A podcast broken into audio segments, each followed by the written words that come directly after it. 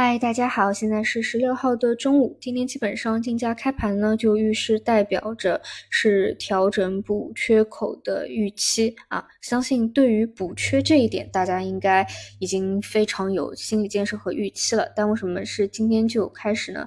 这个竞价也能够说明，因为昨天晚上中概股是大涨了接近三个多点的，而恒生科技啊，昨天普涨四个点左右啊。腾讯因为业绩超预期的原因，还拉升了一个。尾盘基本呢跟外盘比较同步啊，都是高开一个点左右的。但就是在这样的一个背景下，A 股各大指数都是一个小幅的低开，基本上就预示了整体啊一个回调的开启。所以今天呢，啊指数是各大指数下跌，量能萎缩，个股涨跌家数也是一个普跌。而外资呢，在昨天流入的情况下啊，整个内资没有什么更多的作为啊，甚至连再向上攻一攻啊，去攻三千一百点都没有打到，直接呢。就开启了一个调整，这里呢，我个人认为短期就是会不会有一个再有一个小小波段的趋势性调整，这个你是呃判断不了的，就不好说，可能是有的，就是要做好这样的一个预期。这一点呢，我希望大家就是千万不要就是因为。外界的消息，你看到了什么？去影响你对于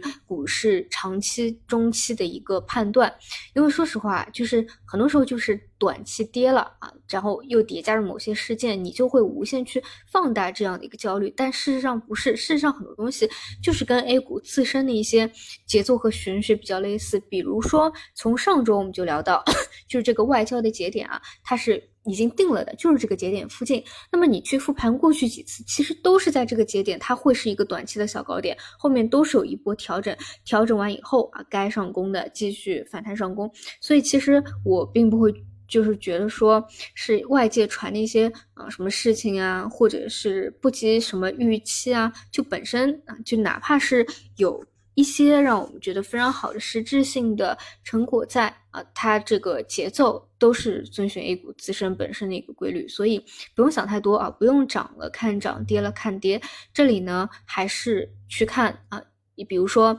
我们认为呃两千九百二十点呢，这里第一波的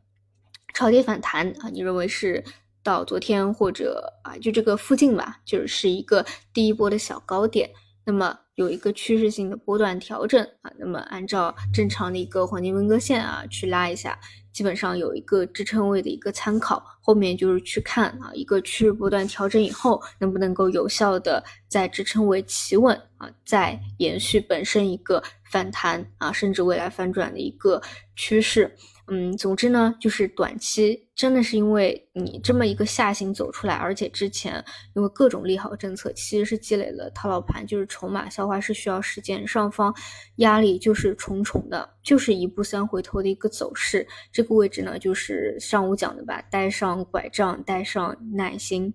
去等。那么今天表现比较好的呢，是啊，其实还是一些老的方向啊，就是就是我觉得可以认为是一条暗线吧，就是涨价相关啊，算力、租赁啊、存储啊等等。另外呢，有一个比较新的消息，就是呃，抖音在测试付费短视频啊，这个今天还上了微博的热搜啊，就是嗯，在抖音上看到一些主播啊，可能是拍短剧的，但是。呃，如果没有去开这个付费的窗口呢，可能更多变现的方式就是呃广告啊或者其他啊。但有了这样的话，就一多了一种收入的可能性。这这算是啊，就是最近的一个风口短剧的一个啊新的在抖音上的呃一个发展吧。这个我觉得也是一个比较重要的信号。所以呢，今天像抖音啊短剧类的。